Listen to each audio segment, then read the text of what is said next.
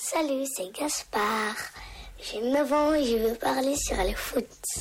Oui, bonjour, je m'appelle Émile. J'ai 5 ans et demi. Euh, J'aime bien. Il y en a assez souvent. Mais je n'en fais pas en club, j'en fais un autre sport.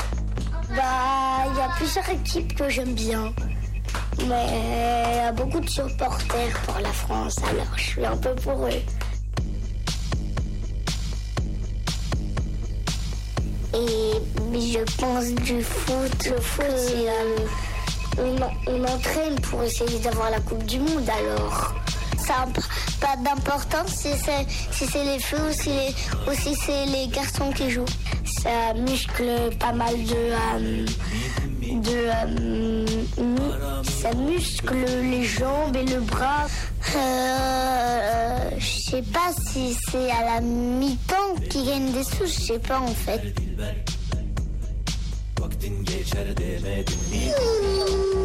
Radio Canu, la plus.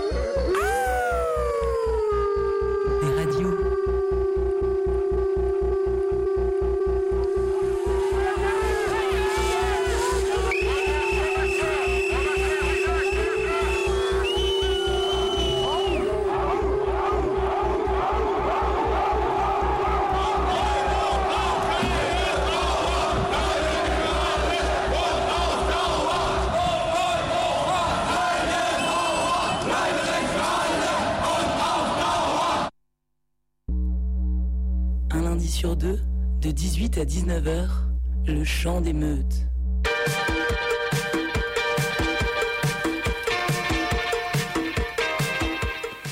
Ça y est, c'est de nouveau la Coupe du Monde.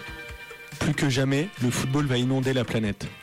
Il faut se l'avouer, avoir une sensibilité anarchiste et être fan de foot, c'est compliqué à assumer. Rarement un sport, que dis-je, une institution, aura concentré autant de contradictions. Le football, c'est un monde, ou plutôt des mondes. Celui du foot business, bien sûr, omniprésent. Société du spectacle par excellence, jouet du capital, pourvoyeur infini de marchandises, instrument d'aliénation des masses, lieu de reproduction des discriminations. Mais ça n'est pas que cela. Le football, c'est aussi depuis plus d'un siècle un puissant instrument d'émancipation pour les ouvriers, les féministes, les militants anticolonialistes, les jeunes des quartiers populaires et les contestataires du monde entier. C'est un langage universel, un plaisir, une fête, une esthétique, une manière d'être ensemble, une émotion. Forcément, le football, c'est politique. Aujourd'hui, dans cette nouvelle émission du Chant des Meutes, on vous propose une virée dans ces mondes du football.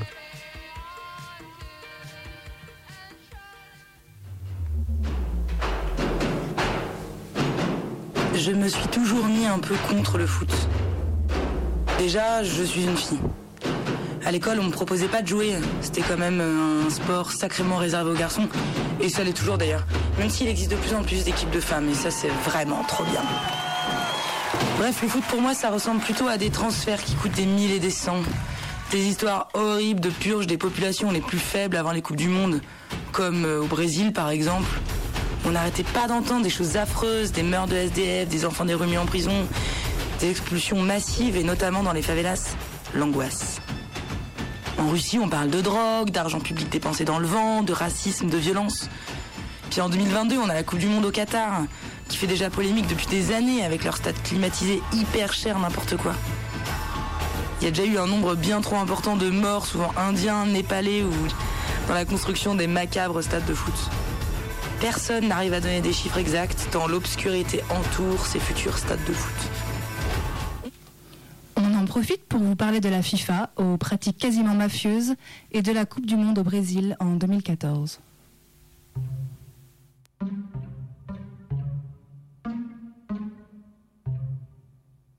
Il faut absolument dire aux Brésiliens qu'ils ont la Coupe du Monde et qu'ils sont là pour montrer les beautés de leur pays, leur passion pour le football et que s'ils peuvent attendre un mois avant de faire des éclats un peu sociaux, bah, ça serait bien pour l'ensemble du pour le Brésil et puis pour le pour la planète football quoi. Mais bon après euh, après on maîtrise pas quoi. Le climat est tendu, oui bah justement il faut qu'on appelle nous les, les, les gens à dire eh, le Brésil euh, faites faites un effort pendant un mois, euh, calmez-vous, rendez hommage à cette euh, à cette euh, belle Coupe du Monde. On a été au Brésil pour leur faire plaisir. Avec au Brésil pour le faire plaisir. Moi j'avais dit, euh, j'avais dit la dernière fois, on va au Brésil, c'est comme si euh, euh, les musulmans ils allaient à la Mecque, si les, les, chrétiens ils allaient à Rome et si les juifs ils allaient à Jérusalem. C'est exactement ça d'aller à la Coupe du Monde au Brésil. Bon, c'est pour ça que tout le monde se fait une joie d'aller à la Coupe du Monde au Brésil.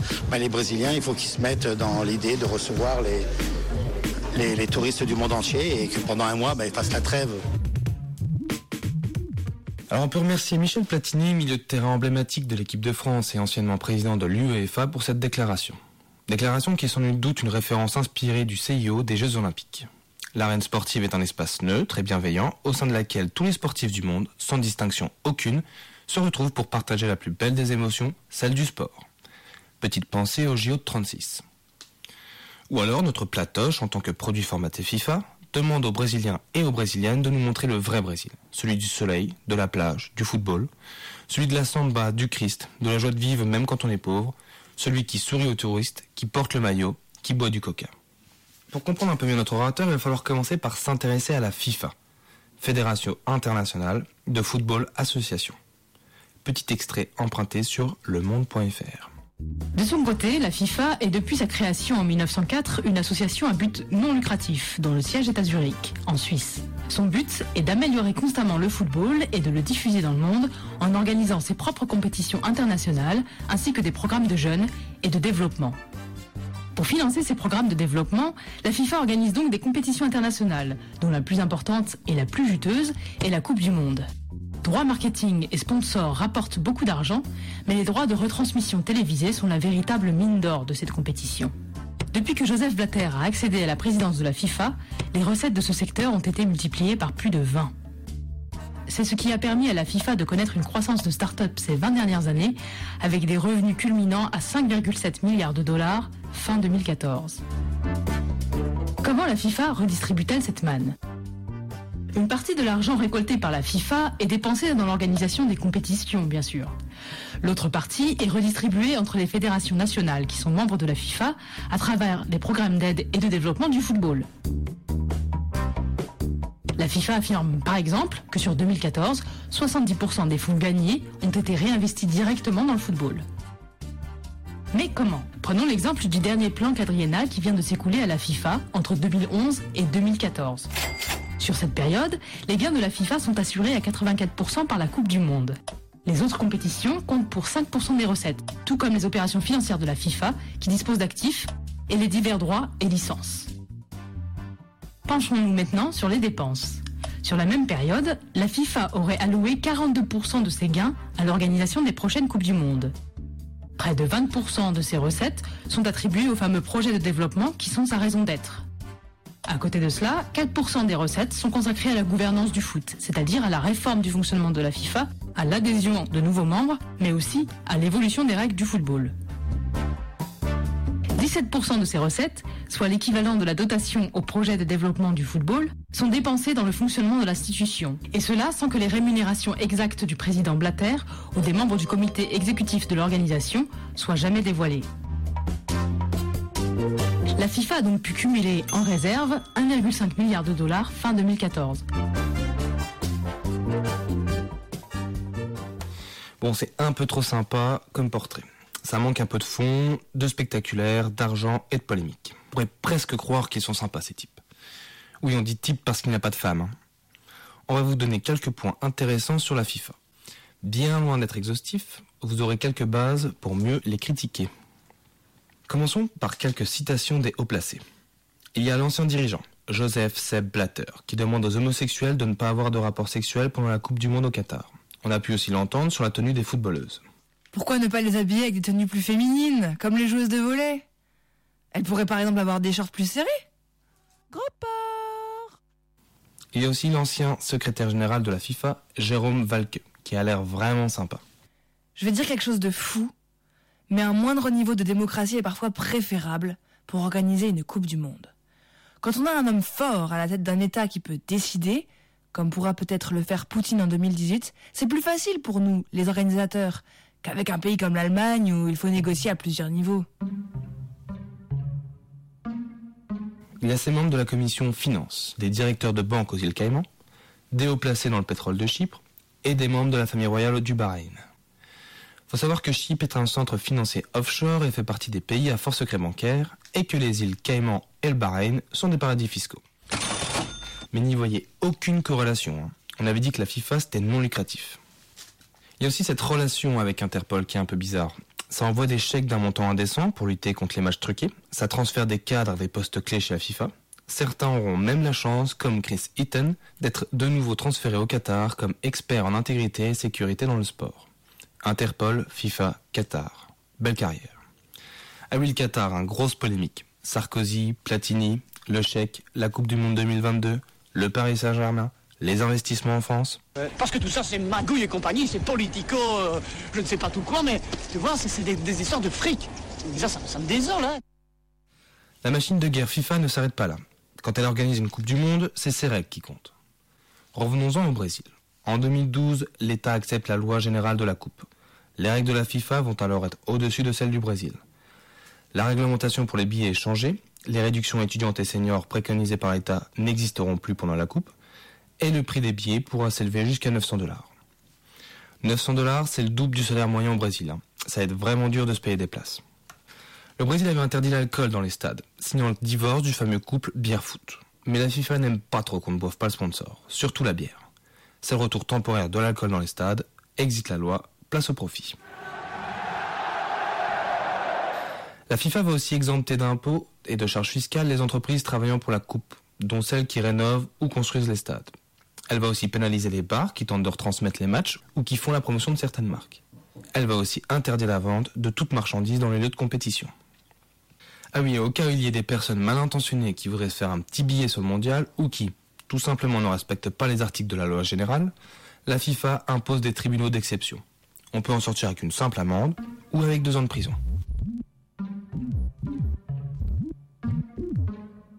En cette année 2014, le Brésil n'est pas vraiment au top. Après avoir connu un taux de croissance à en faire rêver les voisins, c'est la chute à partir de 2013. Comme toutes les crises économiques, qui c'est qui raque C'est les pauvres. Alors on coupe les budgets, on tranche le service public, on égorge les salaires. On dit au revoir à la santé, à l'éducation et à l'environnement. Mais à côté de ça, il y a le coût du mondial. 11 milliards de dollars. Les bénéfices du tournoi et les profits du commerce adjacent seront empochés par la FIFA et les multinationales. L'État brésilien n'obtiendra aucun retour financier sur investissement. On socialise les pertes, on privatise les profits. C'est un peu le 4-4-2 du capitalisme. Une tactique pas très originale, mais qui a fait ses preuves. Pour faire régner l'ordre, le bon, il y a les unités de police pacificatrices. Ne voyez aucune allusion au pacifique, c'est tout l'inverse. C'est plutôt une sorte de milice paramilitaire qui occupe les favelas.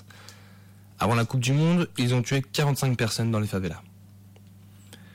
L'État soutient une loi antiterroriste qui viserait à légaliser l'arrestation des syndicalistes, des animateurs et animatrices de mouvements sociaux, et qui pourrait aussi interdire le droit de grève. Pendant l'événement, le nettoyage des villes est annoncé.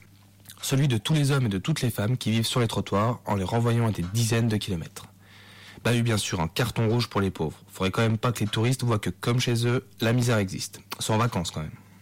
Suite logique de cette crise, grève et manifestation. Le mouvement se radicalise et s'étend. Des militantes et militants occupent les rues, scandent des slogans anti-coupe du monde, tentent de bloquer les accès au stade, bloquent les métros, perturbent les flux. L'opposition attaque, l'État défend. L'armée et la police fédérale au centre, les renseignements en libéraux, et les renforts de la marine, des policiers des transports et des pompiers sur l'aile. La Dream Team répressive de l'État, la meilleure défense du monde. Alors pour répondre à M. Platini, les Brésiliens et les Brésiliennes ne jouent pas un match de foot. Entre la crise économique faisant trinquer les classes défavorisées et ce mondial 2014 au profit du privé, il paraît impensable d'appeler au calme sans avoir un minimum analysé la situation. Dans leur lutte contre le capitalisme et la FIFA, il n'y a pas de mi-temps.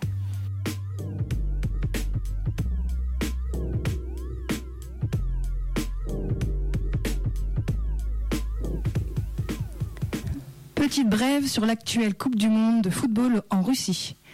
Le pays espère bien utiliser l'événement sportif comme une belle vitrine pour afficher sa puissance et montrer un meilleur visage à l'étranger. Mais ce n'est un secret pour personne. En Russie, on continue d'enfermer les opposants politiques, de persécuter les personnes LGBTIQ, de sabrer dans le peu de droits sociaux qu'il reste. La Coupe du Monde s'est par exemple ouverte en même temps que l'augmentation de l'âge de la retraite. Et il n'y a pas que les humains qui trinquent. En préparation de cet événement sportif magique, les municipalités de 11 villes russes ont entrepris l'éradication totale des chiens errants et aussi des chats. En 2017, 12 millions de roubles, ça équivaut à 170 000 euros, ont été alloués au problème des animaux errants. Et c'est une fourrière qui a remporté le marché.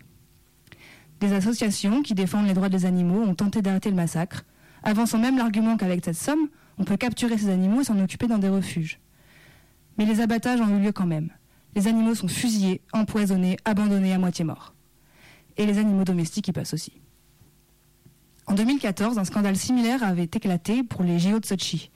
Les animaux étaient les cibles de sarbacanes empoisonnés et mouraient par suffocation dans d'atroces souffrances. Les tueurs recevaient 500 roubles, environ 700 euros, 7 euh, euros par cadavre. Bon, vous comprenez, il faudrait pas que des joueurs ou des supporters soient incommodés par les animaux et que, et que cela sape l'attractivité touristique des villes. Une fois de plus, il s'agit de montrer une Russie où il fait bon vivre.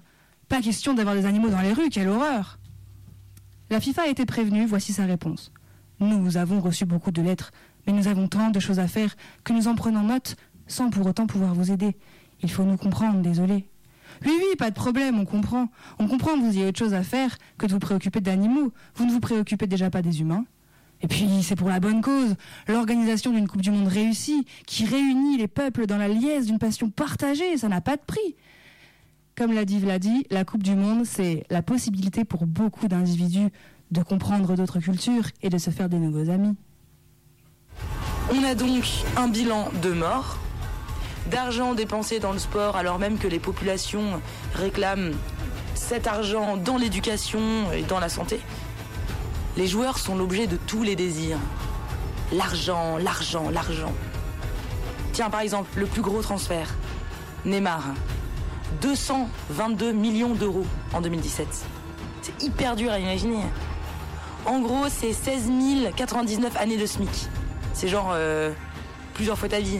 Ça n'a absolument aucun sens.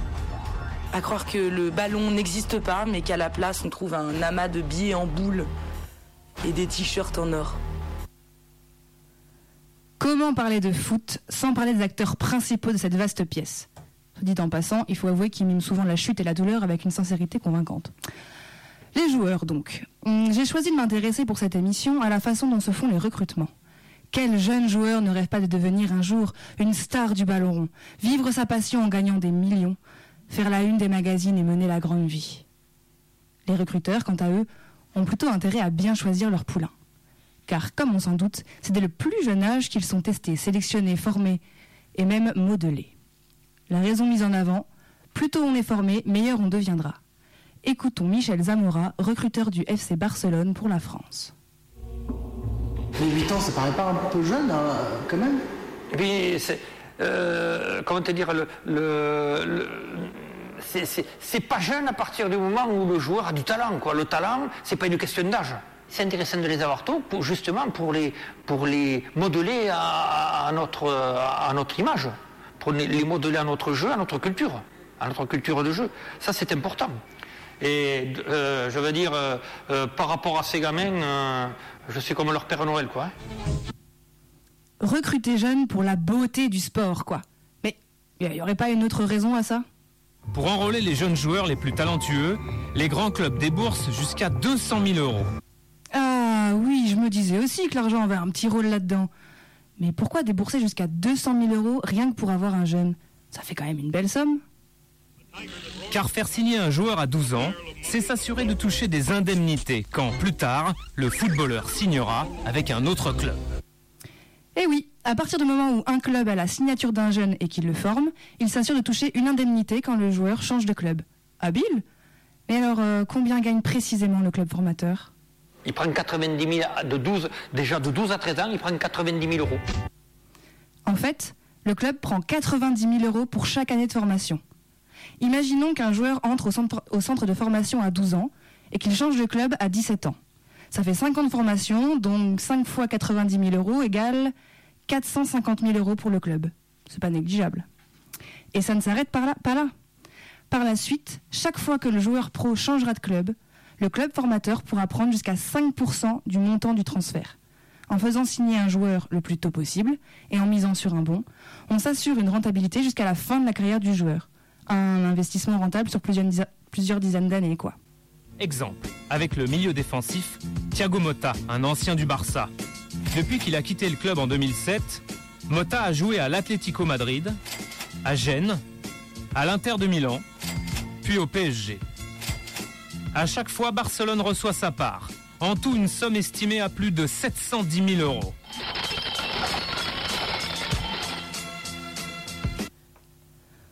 Pour recruter ces jeunes, les clubs pourront s'approvisionner dans la foultitude de clubs existants. Mais parfois, ils passent par des agents. Normalement, il n'est pas légal pour un agent de gagner de l'argent grâce à un contrat signé avec une personne mineure. Mais dans certains pays, il y a des vides juridiques. Ces agents ne sont pas forcément spécialisés dans le football. Des hommes d'affaires vont ainsi signer des contrats avec les parents de joueurs mineurs. Ils investissent sur des joueurs qui pourront s'avérer très rentables, avec une valeur marchande. Et les clubs cautionnent ce système en faisant affaire avec ces agents. Pour trouver la perle rare, les clubs européens vont également piocher dans certaines régions du monde où les négociations avec les parents, avec les clubs ou avec d'éventuels agents sont beaucoup moins contraignantes. En Amérique du Sud et beaucoup en Afrique. Là-bas, le football est un sport énormément pratiqué. Dans les clubs, mais surtout dans la rue, sur la plage, sur des terrains vagues. Partir en Europe, y faire fortune, sortir sa famille de la misère est le rêve de tout jeune footballeur.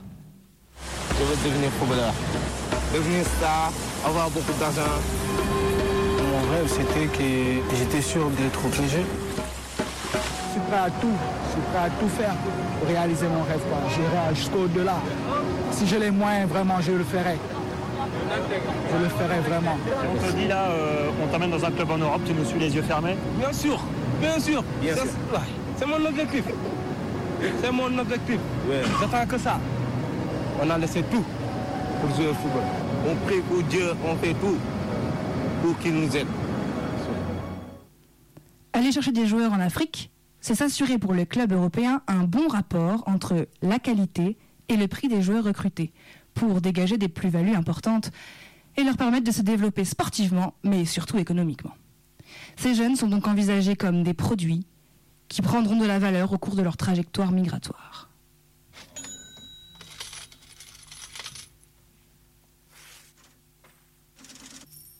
Ainsi se dégagent dans le monde des espaces producteurs de joueurs, comme l'Afrique et principalement l'Afrique de l'Ouest, comme le Sénégal, la Côte d'Ivoire, le Ghana, le Nigeria ou le Cameroun, ainsi que dans une moindre mesure l'Afrique du Sud et le Maroc. D'un côté, des espaces producteurs donc, et de l'autre, des espaces consommateurs de joueurs, à savoir l'Europe. Pour certains, comme l'auteur Paul Darby, on peut y voir, je cite, l'extension de l'exploitation néo-impérialiste plus large du monde en développement par le monde développé. Mais pour d'autres, comme l'auteur Jean-Pierre Augustin, c'est un peu plus complexe que ça, je cite. Pour les États africains, le football devient en effet un moyen privilégié pour affirmer les souverainetés nouvellement acquises et pour exister aux yeux du monde. L'une des stratégies de recrutement pratiquées par les grands clubs, c'est de faire des partenariats ou d'investir dans des centres de formation africains. D'autres construisent même des centres de formation directement dans les pays producteurs. Ainsi, au lieu que ce soit des centres de formation africains qui bénéficient d'indemnités quand leurs joueurs signent dans de grands clubs, eh bien ce sont les Européens qui touchent directement ces indemnités. Il y a même des centres de formation qui appartiennent à de grandes entreprises, toujours présentes là il y a de l'argent à se faire celle-là, comme l'académie Pepsi-Cola située au Nigeria. Avoir la chance d'entrer dans un centre de formation en Europe pour un joueur africain, c'est également avoir la chance d'être soutenu financièrement, d'avoir une couverture sociale. Par la suite, les clubs français prennent également en charge toutes les étapes pouvant conduire à la na- naturalisation du joueur. Quelle générosité vraiment Bon, en fait, les équipes ont des quotas, un certain nombre de joueurs étrangers à ne pas dépasser. Donc, naturaliser des joueurs étrangers, c'est s'offrir la possibilité de recruter encore plus de joueurs étrangers.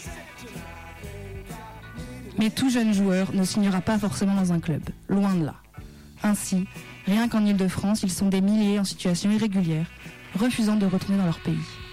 Il est hors de question pour eux de revenir après cet échec, vécu comme une honte, une humiliation.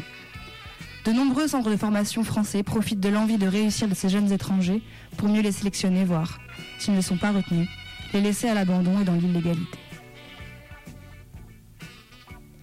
Allez, retour avec nos joueurs de grands clubs. Ils ont grandi, ils ont mûri, ce sont des stars, plus ou moins. Des stars qui... Des stars, oui, mais toujours et encore plus que jamais des produits sur lesquels on investit. Exemple avec Eliakim Mangala, actuel défenseur à Manchester City, interviewé alors qu'il évoluait au FC Porto il y a quelques années. Le FC Porto, on s'est rendu compte qu'ils avaient euh, vendu une partie des droits économiques à un fonds d'investissement qui s'appelle Doyen et qui est spécialisé dans euh, euh, l'uranium, le charbon et l'or. Et je voulais savoir si ça déjà, euh, tu étais au courant ou pas Non, j'ai pas été, euh, pas été au courant. Je l'ai appris par euh, par la presse. Ouais. Et parce que. on- T'as rien fait signer toi Non, non. moi- Moi, j'ai appris par la presse en fait. Un matin, en- en- sur le sur le net, j'ai vu que ce qui enfin, s'était passé, mais on m'a pas avisé avant ou on m'en a pas parlé ou quoi que ce soit. Est-ce que c'est c'est pas étrange que ces droits appartiennent à un fonds d'investissement est spécialisé dans l'uranium, le charbon et, l'or C'est sûr que c'est pas. C'est pas. C'est pas top top. Est-ce que t'as pas l'impression parfois d'être un peu un produit financier sur lequel on spécule? Si, ben, on, est, on, est, on est des produits financiers. Chaque joueur, c'est un. Je veux dire, un club, c'est un peu comme. C'est une, usine, en fait. Et les joueurs, c'est les produits de l'usine qui font. qui rapportent à cette, à cette usine, à cette entreprise qui est, par exemple, ici, qui est le FC Porto, ou pour les autres clubs, c'est la même chose. Chacun a une valeur marchande que tu, qui, peut, euh, qui peut augmenter, qui peut descendre en fonction des, des, des prestations. Mais euh, oui, tout à fait, nous sommes, nous sommes des produits et ça, il... Sur lesquels on spécule. Oui, tout à fait, il faut être réaliste. En France et en Angleterre, un joueur n'a pas le droit d'appartenir à un fonds d'investissement. Mais dans le reste de l'Europe, c'est légal. Ainsi, énormément de joueurs génèrent des retours sur investissement aux fonds auxquels ils appartiennent. Dans l'exemple précédent de Eliakim Mangala, le fonds d'investissement Doyen Group, spécialisé dans l'extraction d'or, de charbon et d'uranium. Au passage, on ne doute pas un instant que les techniques d'extraction doivent être au top au niveau écologique et sanitaire. Enfin, ce groupe détient également 23 joueurs sur lesquels il mise et qui leur rapportent gros. En 2013, un match FC Porto contre CVFC, en considérant uniquement les fonds d'investissement, aurait pu ressembler à ça. Allez, touche, c'est reparti. Doyen Group qui rejoue derrière sur Soccer Investment Fund, qui le remet sur On Soccer International, le fonds d'investissement brésilien. Belle passe de Carnero International pour Doyen Group, Soccer Investment, qui écarte sur Goal Football, le fonds luxembourgeois. Une frappe et c'est contré malheureusement. Avec des joueurs appartenant au même fonds d'investissement dans deux équipes adverses, on est en droit de se dire que la tentation de trucage des matchs doit être grande. L'UEFA, qui est l'association qui regroupe toutes les fédérations nationales de foot européennes, en 2007, Michel Platini est son président et il a annoncé la fin des fonds d'investissement propriétaires de joueurs. Mais aujourd'hui, rien n'a changé.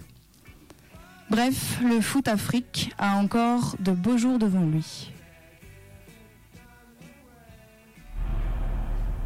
Radio Canu, la plus. Des radios.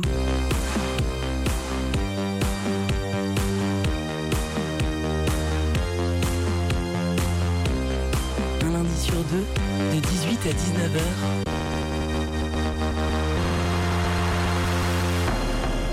Le chant des meutes. Premier but, explosé au moment du second, c'était un penalty, et explosé de joie également au moment du troisième but qui marquait la victoire finale de l'AS Saint-Etienne face à l'équipe polonaise de Lot. Ce soir c'est le tout premier match de la saison. Et Johnny Rep a les cheveux blonds.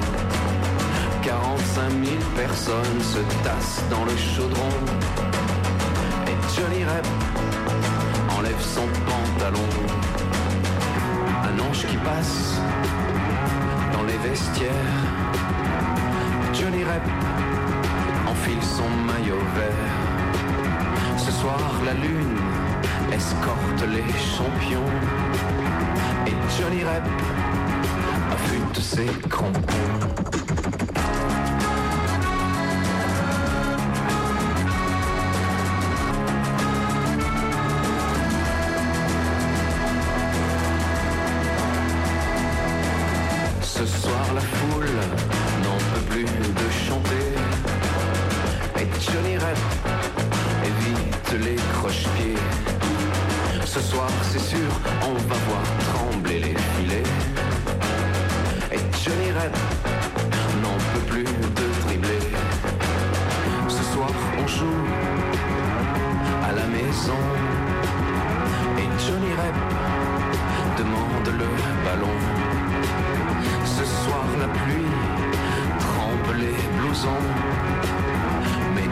Johnny Rep a marqué, c'est bon.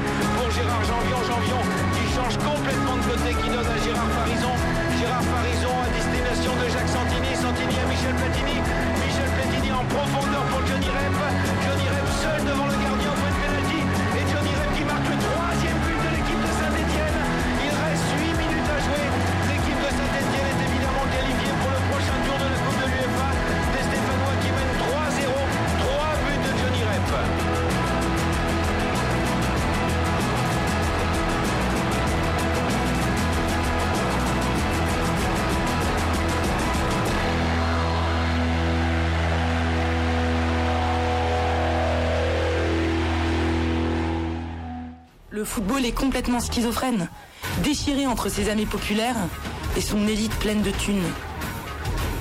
Comme dit le Monde Diplo de 98, le football, on le voit, divise. Sport populaire par excellence pour les uns qui y trouvent un condensé des meilleures qualités de l'être humain.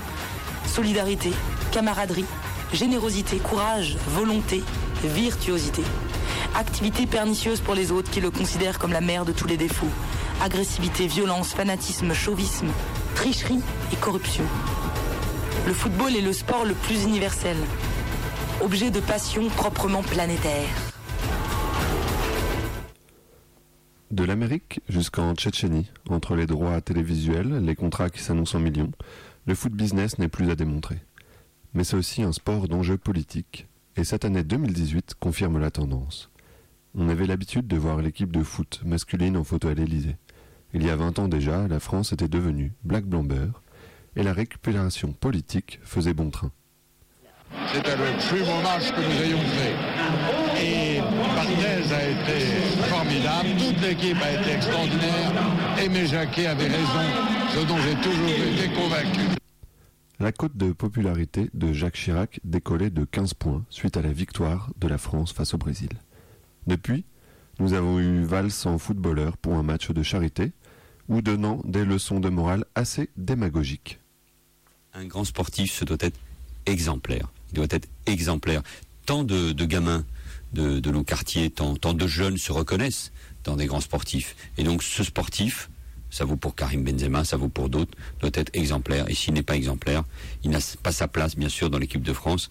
Là, on porte euh, le maillot bleu et euh, on porte fièrement euh, les couleurs de la France, qui sont si importantes dans ces moments-là. L'exemplarité, donc. Il y a aussi eu Monsieur Ruffin s'en prenant à la ministre des Sports, et enlevant son pull, sous lequel se cachait un maillot de foot, il écopera d'une amende pour manque de respect à l'Assemblée pour port d'une tenue extravagante qui ne rend pas hommage au travail mené dans l'hémicycle. Mais le lien entre foot et politique ne fait pas toujours sourire, et ce sport tend parfois à devenir un vecteur identitaire. En Hongrie, par exemple, le président Viktor Orban finance allègrement la sélection de son pays pour réveiller l'orgueil et le nationalisme hongrois. En Catalogne, le Barça a participé activement à la campagne d'indépendance de la région. Pep Guardiola, célèbre ex-joueur et ex-entraîneur du club, était figure de proue lors de la manifestation du 11 juin 2017 à Montjuic, et cela n'a rien à donner. Il représente à lui seul l'institution du Barça et donne du crédit aux revendications d'indépendance. Aux États-Unis, Trump s'exprime à propos de l'organisation de la Coupe du Monde 2026, et ce à travers un tweet.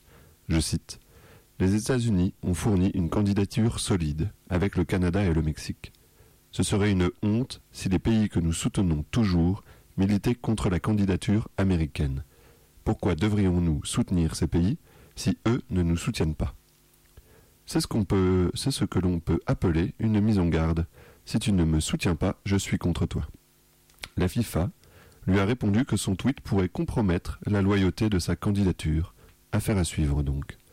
Plus poliment, en France, Macron distille sa vision libérale en s'adressant à l'équipe de foot avant le mondial.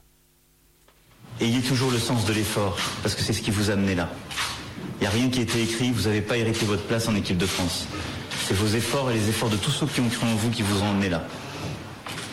Et ayez confiance et donnez confiance. Parce que c'est ça qui rend notre pays encore plus fort. Mais les efforts doivent mener à la victoire, sinon elles ne servent à rien. Mais je me suis engagé, j'ai déjà dit que si elle passait l'écart, j'irai au- j'irai à tous les matchs. L'écart, c'est une réussite selon vous Donc euh, j'irai j'irai en demi et j'irai en finale. Ce serait réussi euh, un quart de finale selon vous? La compétition, elle est réussie quand elle est gagnée. Une compétition, elle est réussite quand elle est gagnée. Voilà, nous y sommes. Ce qui compte, ce n'est pas le jeu, ce n'est pas le plaisir, c'est le gain, le Graal sacré. Revenir victorieux et ainsi rendre de l'éclat au pays, à croire qu'il est terne donc. Le mouvement social sera oublié et l'été pourra bien commencer. Mais on pourrait dire que l'apogée du Foot Nation patriote se trouve en Tchétchénie. Ramzan Kadyrov, président de 41 ans, vous savez, celui qui a dit qu'il ne tuait pas les homosexuels dans son pays, pour la simple et bonne raison qu'il n'y en avait pas. Eh bien, il a renommé le club de foot de Grozny, capitale de la Tchétchénie, par le prénom de son père. Il s'appelle ainsi l'Arkhmat Grozny. À l'intérieur triomphent maintenant deux portraits, celui de son père et celui de Poutine. Bonne ambiance au stade. C'est un peu comme si Macron et De Gaulle étaient en photo au PSG. Par exemple, lors d'un match se jouant dans son stade, un joueur de son club reçoit un carton rouge. Il prendra alors le micro diffusant sa voix dans le stade et dira ceci. L'arbitre, t'es qu'un vendu, t'es qu'un connard. Le message est plutôt clair donc. Mais il ne s'arrête pas là. Pour lui qui se revendique comme un ancien joueur de foot, c'est le biais par lequel il souhaite fédérer son pays, obligeant même les Tchétchènes à se rendre au stade. Citation d'un joueur, euh, d'un habitant sous couvert d'anonymat. Je suis un fan de foot, un vrai. J'ai toujours soutenu le Terek Grozny, mais aujourd'hui j'en suis dégoûté. Si je vais au stade, c'est uniquement pour ne pas perdre mon emploi dans la fonction publique. Même l'Union soviétique n'allait pas jusqu'à contraindre ses citoyens à aller au stade. Et pour autant, bien que, bon nombre d'associations essaient de dénoncer la gouvernance de M. Kadyrov, qui n'hésite pas à assassiner opposants ou journalistes, la FIFA a décidé d'utiliser le stade de Grozny pour accueillir les entraînements de l'équipe de foot égyptienne. Une aubaine pour le tyran tchétchène, qui vient se faire prendre en photo durant les entraînements et qui ira même jusqu'à chercher l'ailier droit du club de Liverpool, Mohamed Salah, dans sa chambre d'hôtel pour le conduire personnellement jusqu'au stade. On sortira un cliché sur lequel le président, heureux, tient le footballeur égyptien par la main après avoir salué les supporters en faisant un tour de stade, et un Mohamed Salah ressemblant à un enfant perdu promené de force par un mauvais copain à qui il est préférable de sourire. Le foot, par le biais de la Coupe du Monde, est ainsi une plateforme sur laquelle la politique a bonne place. Non celle de la conciliation, mais celle de l'affirmation nationale, et là-dessus, la FIFA ne se prononce pas. Radio Canu, la plus. des radios. C'est complètement imbécile. C'est la- l'aberration démocratique, ça. Vous voyez À la force de vouloir... De... Alors tout le monde va parler. Alors malheureusement, parler, c'est un art. Un lundi sur deux, de 18 à 19h, le chant des meutes.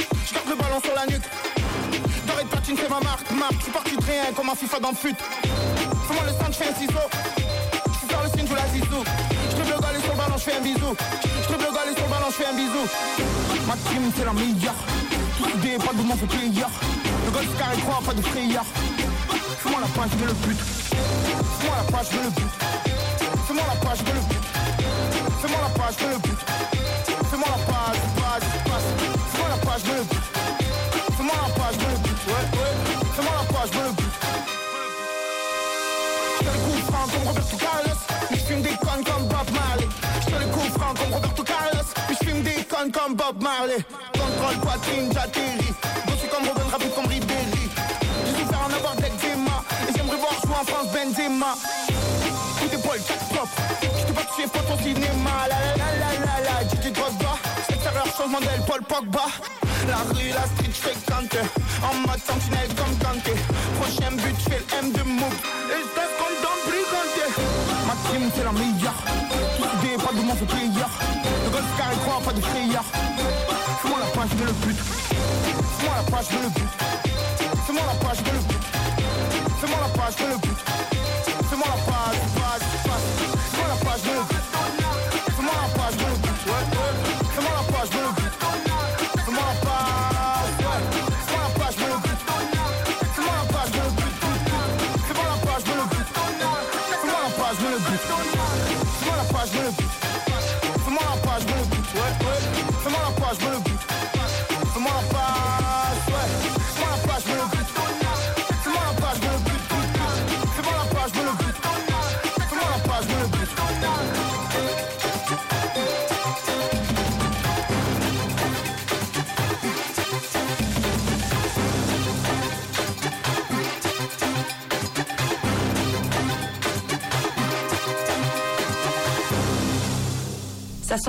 Plutôt mal parti, moi et le foot.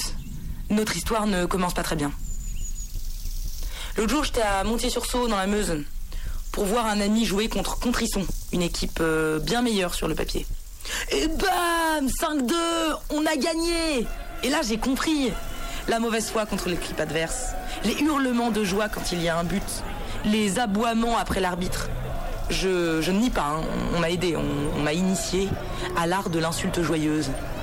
Entre une copine qui joue à Paris et un copain ex-joueur, j'étais au top. On était heureux et ensemble dans ce petit village perdu dans la Meuse. On râlait ensemble, entre nous bien sûr, et puis avec les gars du village derrière nous. On va vous acheter une maison ici, et puis vous viendrez nous supporter tous les week-ends, qu'on nous a dit le lendemain. Et là, en fait, j'avais compris la joie du foot, la joie du ensemble, la joie du jeu. Le football, à l'instar de toute autre institution populaire, est un champ de bataille. Il est et il fut tour à tour un lieu d'émancipation et de contrôle social, un lieu d'affirmation de soi, d'un collectif et d'une classe sociale, un lieu d'aliénation, de normalisation et de contrôle des corps. Ces contradictions propres au football sont parfaitement illustrées dans l'histoire du football féminin, dont voici un résumé partiel.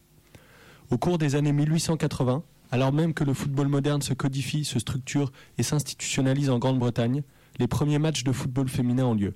Ils opposent l'Angleterre à l'Écosse. D'emblée, ils font l'objet de moqueries et de railleries de la part de la presse. Les footballeuses sont alors perçues comme des, je cite, curiosités vulgaires, s'éloignant dangereusement du modèle social féminin. En 1894, le très sérieux British Medical Journal livre les résultats d'une étude sur le football féminin. Je cite Le football devrait être banni pour les femmes car il est dangereux pour les organes reproducteurs et la poitrine en raison des secousses brutales, des torsions et des coups inhérents au jeu. Ces analyses journalistiques ne sont que le reflet d'une vision puritaine et morale de la femme, largement répandue en cette fin de XIXe siècle. Toujours en 1894, le premier club de football féminin de l'histoire est créé, le British Ladies Football Club. Il est fondé par la militante féministe Nettie Unable, de son vrai nom Mary Houston, et l'écrivaine politique Florence Dixie. Il n'y a rien de grotesque à propos du British Ladies Football Club, affirme Nettie Unable. J'ai fondé l'association l'an dernier avec la ferme résolution de prouver au monde que les femmes ne sont pas des, cré- des créatures ornementales et inutiles que les hommes s'imaginent. Je dois avouer qu'en ce qui concerne les questions où la division de sexe est encore prégnante, toutes mes convictions penchent du côté de l'émancipation et j'attends avec impatience le jour où les femmes seront présentes au Parlement pour faire entendre leur voix dans les affaires qui les concernent. La création de cette première équipe de football féminin est donc un acte politique. Pouvoir disposer de son corps, être libre de choisir un sport, le pratiquer entre femmes, est une affirmation forte dans une société patriarcale où la femme demeure la propriété juridique et morale de son mari, n'ayant pas plus de droits et d'autonomie qu'un enfant mineur. Le club joue plusieurs centaines de matchs, parfois contre des équipes masculines dont, il sort victorieux. Le British Ladies Football Club compte également dans ses rangs la première footballeuse noire de l'histoire. Malgré ses bons résultats sportifs et sa popularité grandissante, la presse continue de poser un regard empreint de mépris sur cette équipe féminine. En 1902, la Fédération anglaise de football, qui voit d'un mauvais œil l'essor d'un football féminin, interdit les rencontres entre équipes masculines et équipes féminines. Et en 1903, s'achève l'expérience du Briti- British Ladies Football Club, due en partie à des problèmes financiers. Il faut attendre la Première Guerre mondiale pour que le football féminin surgisse à nouveau des marges de l'histoire. Au cours de cette période, les femmes sont réquisitionnées pour travailler dans les usines d'armement. Elles portent notamment le nom de munitionnettes, en référence à leur rôle dans la fabrication des munitions.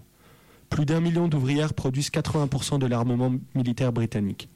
Pour occu- occuper ces ouvrières durant leur maigre temps libre, le patronat anglais va, à l'instar de ce qu'il a fait avec le prolétariat masculin d'avant-guerre, développer les loisirs sportifs, au premier rang desquels le football. Ceci afin de détourner les ouvrières de toute forme de rencontre, d'organisation et de potentielle sédition. Le football apparaît ici comme un moyen de contrôle social sur une classe sociale laborieuse potentiellement dangereuse. Ainsi, entre 1915 et 1918, 150 équipes de munitionnettes voient le jour. Le discours a changé à l'égard de ces footballeuses. On vante leur patriotisme et les, et les valeurs physiques nécessaires au travail de ces ouvrières et entretenues par la pratique du football. En 1917, la première compétition de football exclusivement féminine est créée. C'est la Munitionnette Cup. Le football féminin acquiert alors une popularité au moins aussi grande que le football masculin. Des dizaines de milliers de spectateurs viennent assister à ces rencontres. Et si les clubs féminins enchaînent les tournées caritatives, drainant un public toujours plus nombreux, certaines équipes mettent, mettent leur art au service du prolétariat. Ce fut le cas notamment du Dick Kerr Ladies Football Club, équipe féminine la plus réputée du moment, qui en 1921 effectua une série de rencontres en soutien à la grève des mineurs. La popularité du football féminin n'est que de courte durée, et la fin de la Première Guerre mondiale signe le retour à la normale dans la société britannique. Le retour de l'ordre patriarcal et de l'ordre moral, même si, à force de luttes, de conflits, de sabotages, les suffragettes ont obtenu le droit de vote pour les femmes de plus de 30 ans en 1918. Dans les années 1920, la mode des flappers, mouvement de jeunes femmes qui revendiquent une sexualité libre, le port des cheveux courts, ainsi que la consommation de tabac et d'alcool, heurtent, l'ordre moral britannique. Le football féminin est à nouveau considéré par l'establishment comme un des vecteurs d'une remise en cause des identités de genre et du rôle procréateur assigné à la femme. Ce retour d'un ordre patriarcal constitue une réaction à la place prise par les femmes, et notamment par les ouvrières dans la société britannique au cours de la Première Guerre mondiale.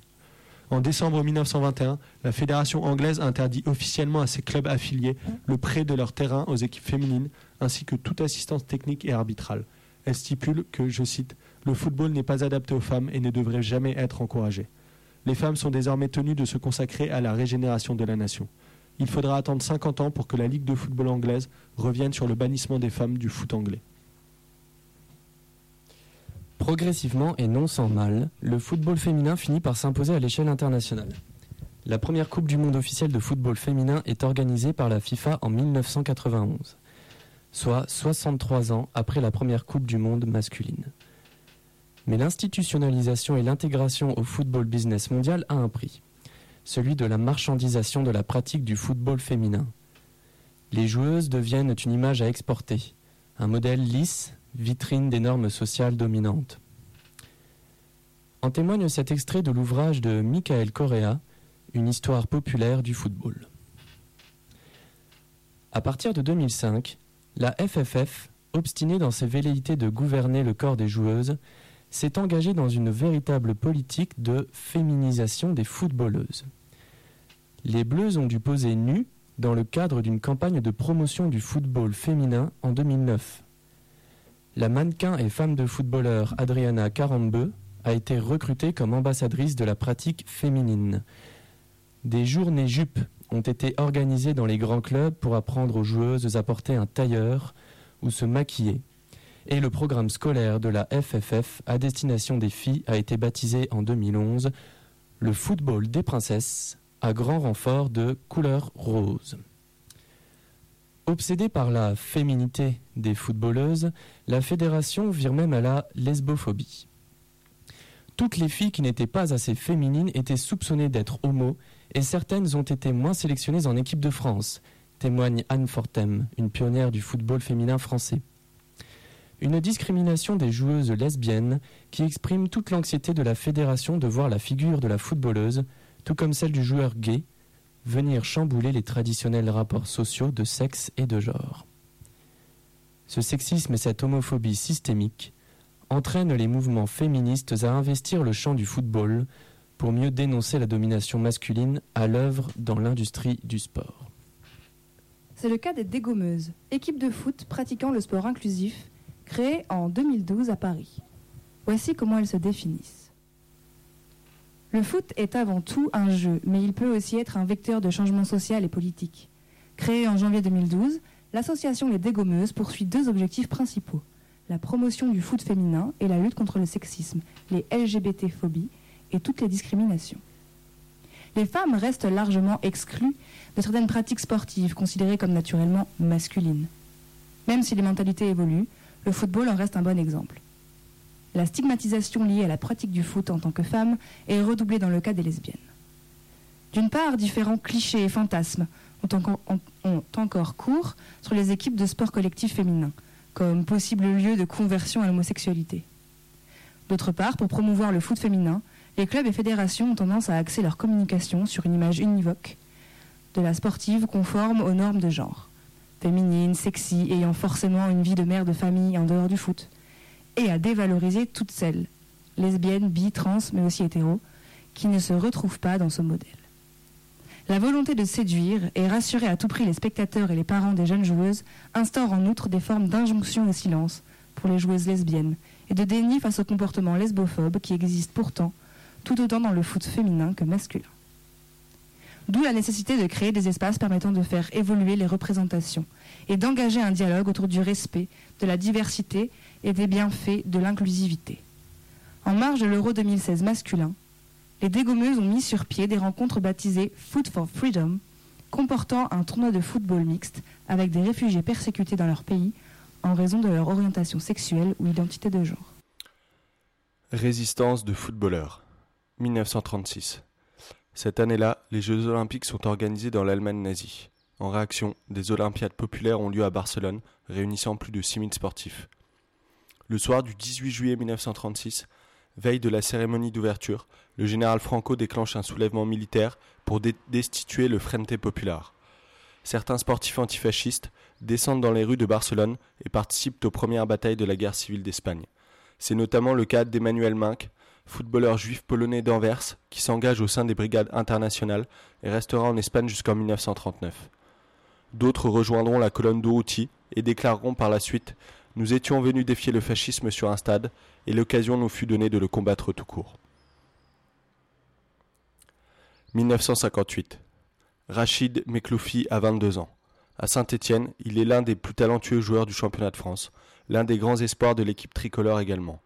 Pourtant, une nuit d'avril 1958, le jeune homme renonce à cet avenir tout tracé. Avec plusieurs de ses camarades algériens, il quitte clandestinement la métropole via la Suisse, direction la Turquie, puis l'Algérie en guerre. Les jeunes footballeurs rejoignent le FLN et créent une équipe d'Algérie, un 11 indépendant. Quatre ans avant la fin de la guerre et de l'indépendance, l'acte est profondément politique. Il s'agit de montrer à la France coloniale la force du mouvement indépendantiste.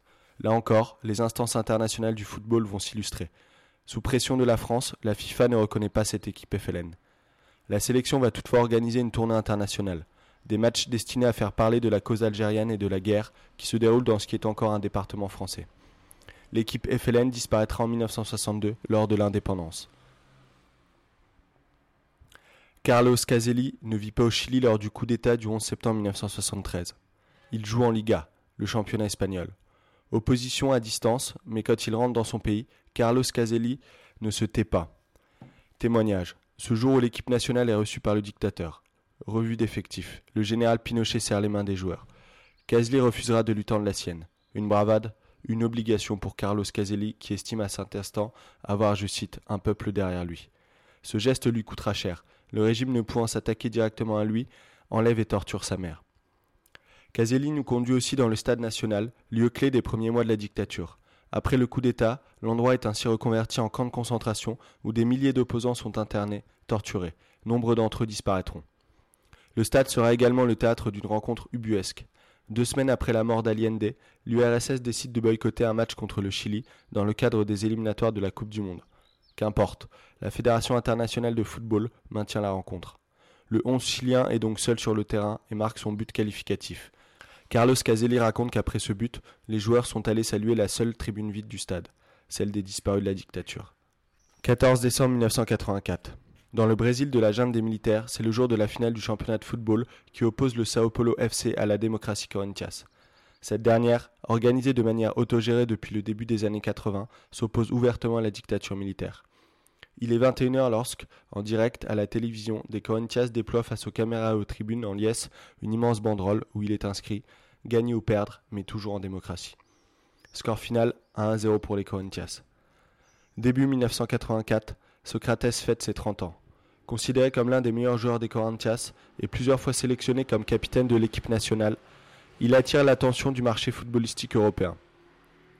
Alors qu'il a refusé un contrat de la Roma en 1982, préférant rester afin de poursuivre son combat contre la dictature, il est l'objet d'une nouvelle offre de rachat pour une dizaine de millions d'euros de la part du club italien de la Fiorentina. Cette même année, la fièvre contestataire s'exprime contre la junte militaire dans tout le pays. Le 16 février 1984, un million et demi de Brésiliens défilent à, Sao Paulo contre la dictature. Socrates est en tête de cortège. Lors du meeting de fin de manifestation, il prend le micro pour s'engager devant la foule à refuser son transfert à la Fiorentina et à rester au Brésil si le Congrès national accepte les revendications du mouvement protestataire, à savoir l'organisation d'élections présidentielles directes. Des élections finissent par avoir lieu, mais au scrutin indirect. Socrates s'envole donc pour l'Italie. Lors de sa première conférence de presse italienne, devant des journalistes sportifs médusés, il n'évoque que la situation politique du Brésil et les écrits d'Antonio Gramsci, fondateur du Parti communiste italien, mort dans les prisons mussoliniennes en 1937.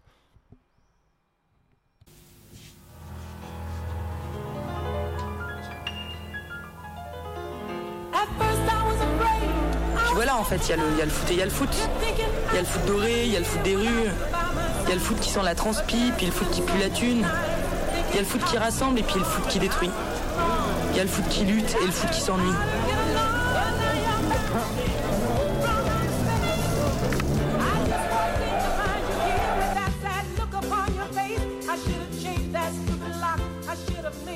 Voilà, c'est la fin de cette émission. Pour élargir, on vous conseille de lire Histoire du football de Michael Correa. On peut aussi avoir plein d'infos en regardant euh, le cache investigation sur le foot business, enquête sur une Mertin. Au cours de l'émission, on a pu écouter Mickey 3D, Johnny Rep, Yule, Fait la passe, et on vous laisse avec Gloria Gaynor à Will Survive. Merci pour votre écoute, au revoir.